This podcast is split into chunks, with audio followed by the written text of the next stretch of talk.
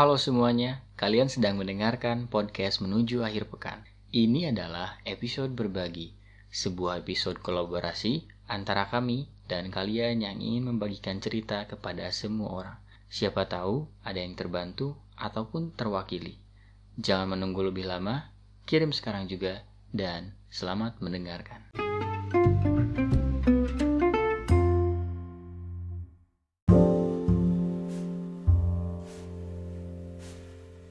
Setelah 23 tahun hidup sebagai anak, aku mengatakan ini sebagai puncak.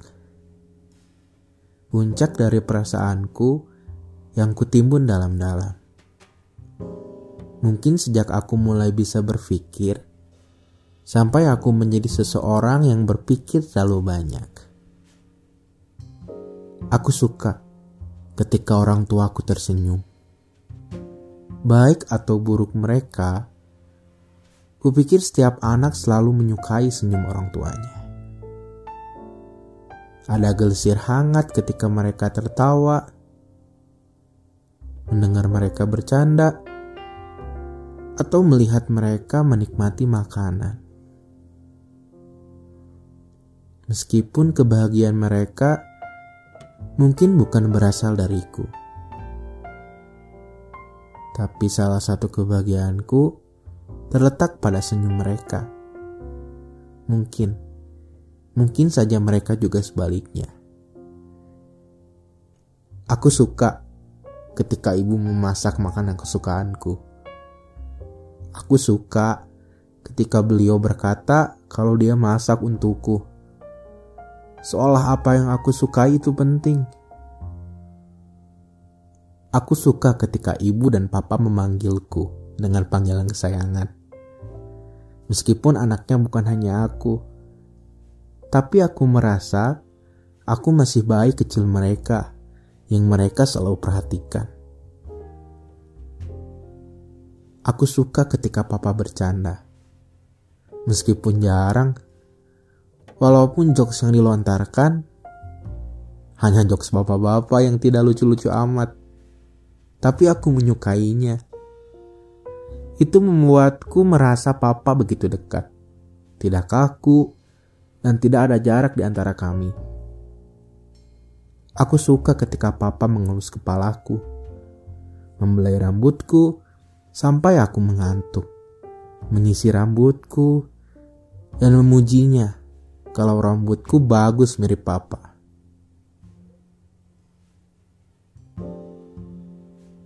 Di balik semuanya, aku tidak suka ketika mereka bertengkar.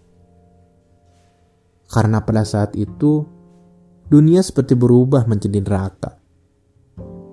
Bayangkan berapa kali aku atau anak yang lainnya merasa pindah ke neraka setiap kali orang tua kami bertengkar. Mereka saling berteriak terus saling diam-diaman seolah aku tidak ada di dunia ini. Berarti betul kan aku pindah ke neraka dan mereka ada di neraka lain. Karena katanya neraka itu berlapis-lapis. Aku juga tidak suka ibu yang menangis dan mengeluh terus.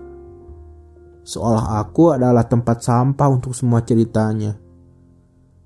Tapi tidak sekalipun dia pernah mendengarkan ceritaku. Aku benci ibu dan papa yang membentak. Aku benci mereka yang mudah marah. Aku benci semua kata yang diucapkannya ketika mereka marah. Apakah mereka tidak pernah mendengar bahwa ucapan adalah doa? Kenapa mereka mendoakanku yang tidak baik seperti itu? Kenapa ada orang tua harus marah dengan berteriak dan memaki? Aku belum pernah menjadi orang tua, jadi aku tidak bisa menebak kenapa. Tapi dari posisiku sebagai anak, aku tidak ingin diperlakukan begitu. Ada hal yang aku sukai, dan ada hal yang aku benci dari mereka. Aku tidak apa-apa dimarahi, karena aku juga kadang menyadari kesalahanku. Tapi bisakah mereka memarahiku dengan memberitahu Oh, aku tidak boleh ini atau itu. Sulitkah menjadi orang tua yang pengertian dan memahami perasaan anaknya? Baiklah, ada yang lebih buruk daripada dimarahi habis-habisan. Akhirnya aku dibandingkan. Memang lebih baik dimarahi habis-habisan daripada dimarahi dengan dibandingkan dengan orang lain ataupun dengan saudara sendiri. Mereka berkata, "Kamu kok gak kayak itu lebih menyakitkan." Karena itu membuatku merasa tidak memiliki kebaikan dalam diriku. Seolah apa yang aku lakukan, apa yang aku bisa, kelebihan dan kebaikan diriku menjadi tidak berguna hanya karena aku tidak seperti si A ataupun si B. Aku selalu berharap mereka bahagia, tidak marah-marah, dan selalu menganggapku ada. Aku ingin orang tuaku sekali saja menanyakan kabarku, menanyakan bagaimana perasaanku, menanyakan apa saja masalahku yang bisa mereka bantu. Karena mungkin saja aku membawa luka dari orang lain dan memendamnya sendiri.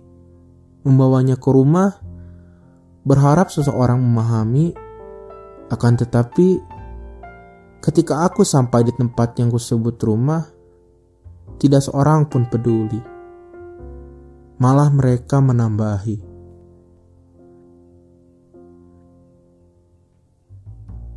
Aku akan mencoba memberikan tanggapan dari cerita ini.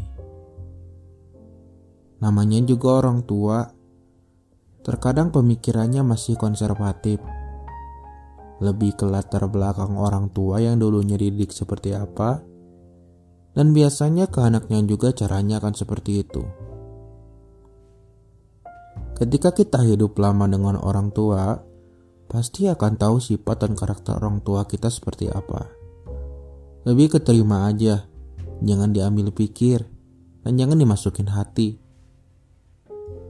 Memang gak akan ada anak yang mau dibentak, dimarahi, dihina dan dibandingkan. Aku tahu rasanya seperti apa. Anak mana pun pasti ingin diperlakukan dengan baik oleh orang tuanya lebih ke introspeksi diri. Setidaknya kita harus paham apa yang dapat memicu hal tersebut. Gak mungkin kan tiba-tiba ada asap kalau gak ada api. Semuanya pasti ada sebab dan akibat. Kita ngelihat orang tua, jangan cuma kekurangannya aja, tapi lihat juga kebaikannya. Sungguh banyak kebaikan orang tua. Gak bisa dihitung lah. Sampai usia kita saat ini, gak akan pernah bisa membalas semua kebaikan orang tua. Sampai ke tahap balas budi yang setimpal pun gak akan sampai. Dari ibu yang rela hamil 9 bulan mengandung kita, ayah yang membanting tulang untuk anak-anaknya, bayangin perjuangan mereka buat kalian. Orang tua memang ingin yang terbaik buat anaknya. Terkadang penyampaiannya aja yang kurang tepat. Sebenarnya mereka sangat sayang banget ke anaknya. Ada tipe orang tua yang nunjukin rasa sayangnya, dan ada orang tua yang gak nunjukin rasa sayangnya. Padahal tanpa kita sadari, rasa sayang kedua orang tua begitu besar terhadap kita. Wajar sih kalau ada plus minusnya, karena gak ada orang tua yang sempurna. Menjadi orang tua itu sulit, susah malahan Ya kalau ada kurangnya, sudah sewajarnya kita untuk memaafkan. Jika ingin dimengerti, lebih ke perbaiki komunikasi sih. Resah, kesal, marah, itu hal yang wajar. Karena kamu manusia dan punya emosi. Sebaiknya kamu berbicara heart to heart ke orang tuamu. Bicara pelan-pelan secara baik-baik kita akan bisa saling memahami kalau kita dekat, kalau kita tidak ada gap antara anak dengan orang tua saling terbuka satu sama lain. Semuanya akan membaik jika apa yang kamu rasakan dibicarakan sampai ke hatinya. Untuk teman-teman di luar sana, perbaiki hubungan kalian dengan orang tua, mumpung mereka masih di alam yang sama dengan kalian. Jika sudah di alam yang berbeda, gak akan pernah bisa diperbaiki. Ujung-ujungnya kalian akan menyesal. Analoginya gini, kita aja bisa menjalin hubungan dengan orang lain yang kita sebut dengan pacar, bahkan sampai dekat banget. Masa kita gak bisa ngelakuin hal yang sama dengan orang tua? Lebih ke niat, tekad, dan usaha. Karena mereka juga sama, orang tua pun ingin dimengerti oleh anaknya. Begitupun sebaliknya. Dalam rumah tangga, namanya juga pertengkaran, itu udah biasa karena namanya dua kepala yang disatuin di dalamnya pasti ada konflik.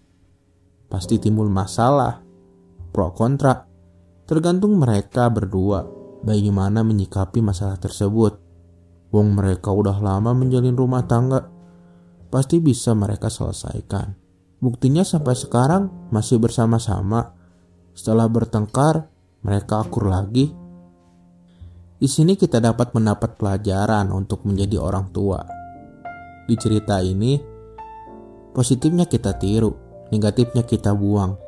Jangan sampai ketika kita menjadi seorang orang tua melakukan hal yang sama seperti mereka dalam konteks negatifnya. Dengan ini kita sadar bahwa pentingnya memahami parenting.